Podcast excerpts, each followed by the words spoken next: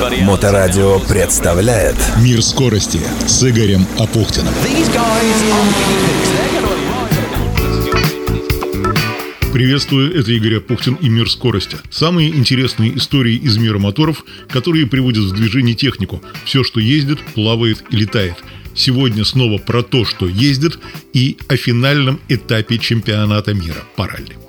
Программа выходит при поддержке научно-производственного объединения «Аквинж». Акваинж занимается технологией очистки воды и выводит на чистую воду поселки, города и крупнейшие промышленные предприятия. Акваинж – это очистка природной воды источных вод в Санкт-Петербурге и на всей территории Российской Федерации. Неоспоримое преимущество компании – предоставление полного комплекса услуг в области систем водоподготовки и водоочистки, от обследования объекта до строительства под ключ и последующей эксплуатации очистных сооружений и станций водоподготовки с гарантией качества очищенной воды, причем качества самого высокого. В том и заключается миссия компании. При этом научно-производственное объединение ведет работу, основываясь на принципах социальной и экологической ответственности для обеспечения экологической безопасности и сохранения природной среды для будущих поколений. Ответы на все вопросы о компании на официальном сайте aquainch.ru легко находятся через поиск по запросу «Научно-производственное объединение Акваинж». Мир большого ралли в минувшие выходные вновь порадовал фантастической борьбой сильнейших пилотов. Ралли Forum 8 в Японии. Страна восходящего солнца вновь вернулась в мировой чемпионат WRC, или в обрусевшем варианте произношения этой аббревиатуры многие годы держится как VRC, но это неверно с точки зрения правописания. Поэтому я предпочитаю обрусевшую аббревиатуру VRC. Звучит немного забавно, но, по крайней мере, эту аббревиатуру, означающую World Rally Championship, мировой чемпионат по ралли, я предпочитаю произносить именно так. И проще с точки зрения русского языка, и намек на то, что вначале стоит W. Осенняя гонка. Асфальт, пожалуй, единственная гонка в мире, где в скоростной участок входит километровый прямой туннель с поворотом на выходе из него – 19 специальных скоростных участков, протяженность почти 284 километра. 38 участников в пяти зачетных группах, большинство из которых представляли группу RC1, то есть топовую группу мирового чемпионата, и RC2, следующую по значимости. И форум 8 Rally Japan стал финальной гонкой сезона нынешнего года. В одной из программ я рассказывал о той сенсации, которую сотворил фин Калли Роланперя – Двумя этапами раньше, в сентябре, на рэп-коралле в Новой Зеландии он досрочно стал чемпионом мира. В этом не было бы ничего необычного, вот только он стал самым молодым чемпионом в истории VRC. В 22 года и один день. Казалось бы, можно почивать на лаврах, но в Японии король Калле, как его стали называть, вновь повел в бой свой GR Yaris Rally One Hybrid, это Toyota, впрочем, без особого фанатизма. Он выиграл два первых спецучастка, потом, как и в предыдущем ралли в Испании, стал держаться третьей позиции, не мешая разборкам за серебро и бронзу. Тьерри Невилю, Отту Тянеку, Элфину Эвансу и Себастьяну Ажье, которому удалось выиграть предыдущий испанский этап. Впрочем, Рован Перри иногда рисковал. На восьмом спецучастке прокол колеса, экипаж ставит единственную запаску и на следующем спецучастке сильным ударом калечит диск, а далее 50 километров добирается до сервиса. Получает 40 секунд штрафа за опоздание, но остается в гонке. И поскольку больше не за что, в общем-то, было бороться, Калли проводит вторую половину гонки, пробуя различные настройки. Это тренировочный выезд. Ну, может себе позволить уже все-таки действующий чемпион. А вот бельгиец Тьерри Невиль, англичанин Элфин Эванс и эстонец От Тянок устроили потрясающую дуэль, отыгрывая друг у друга по секунде другой. В субботу Эванс на GR Yaris Rally Гибрид начал день с трехсекундного отрыва от Невиля, выступающего на Hyundai i20 N Rally 1 гибрид. Он выиграл два из трех утренних спецучастков на асфальте, увеличил свое преимущество до 5,9 секунды к середине дистанции, но потом Эванс выбился из ритма, стал допускать ошибки, и Тьерри Невиль этим тут же воспользовался. Невиль, что называется, сразу начал набирать обороты и взвинтил темп так, что Эванс был даже немного ошарашен ошарашен такой сменой темпа, заявил, что несмотря на то, что между утренним и дневным циклами не было никаких изменений в настройке, но он потерял ощущение передней части своей машины. Но дело было не только в этом. Между Эвансом и его штурманом Скоттом Мартином начало расти недопонимание. И вот это недопонимание привело к тому, что дуэт широко развернулся на правом повороте, задел бордюр задним левым колесом. Ну, в Москве бордюр, в Петербурге поребрик, как у них там в Японии, честно говоря, не знаю. На замену спущенного колеса ушло более минуты 30 секунд, что и остановило окончательное победное движение Эванса. И он закончил ралли только на пятой позиции, так что Невиль утащил победу буквально из-под носа британца, но не без его помощи отметил.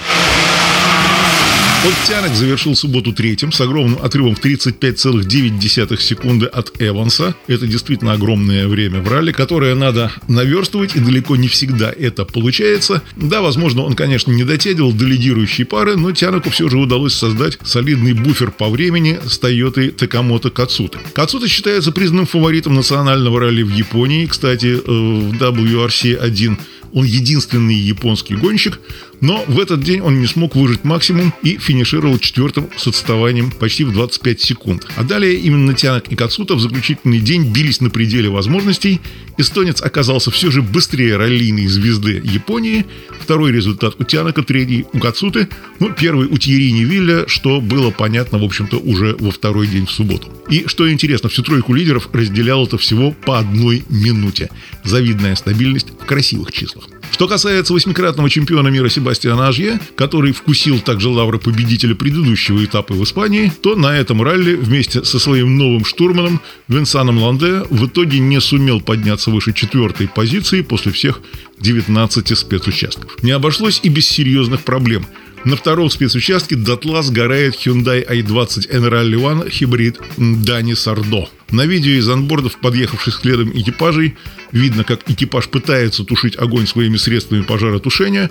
Далее и пара других экипажей включаются в борьбу с огнем со своими тушаками, но бесполезно. Гибрид пылает, как свечка. Вот только не надо все э, валить на то, что это гибрид. Бензиновые автомобили горят ничуть не хуже. Что в сухом остатке чемпионата мира после последнего этапа сейчас не скажу. Про все первые три места на сайте еще не приплюсованы результаты финального этапа, так что знаем пока что только первые имена. И в WRC1 это, конечно же, король Калле Романте.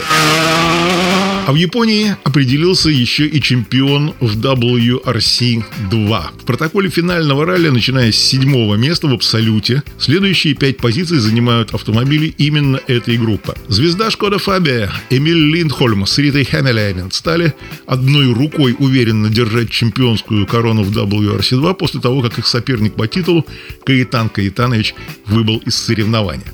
Но да, при этом Линхольм не был лучшим на гонке в Японии. На предпоследнем этапе он был отодвинут и весьма бесцеремонно тем, что называется «Drive for the Ages» – драйвом века, или драйвом на века, если переводить дословно, который продемонстрировал Грегуар Мюнстер, Люксембург. Как говорят ролисты, в какой-то момент у Мюнстера, похоже, просто упала планка в голове, и он выдал головокружительный спорт, но при этом безупречный, показав настоящий мастер-класс в дождливую погоду на мокром асфальте, а это очень сложное покрытие, проехав на одну минуту 17 секунд быстрее Линдхольма. И тут же поднялся с третьего места на первое. Впрочем, Линдхольм знал, что ему особо напрягаться нет смысла. Очков, заработанных в сезоне, было вполне достаточно, и финиша в Японии в пятерке лучших будет вполне, чтобы закрепить титул. Так что он довольно осторожно вел свою Шкода Фабия Ралли 2 на заключительных километрах, заодно пропустив вперед Финна Тейму Суннина. Да, финишировал третьим, но это было неважно, работа была сделана.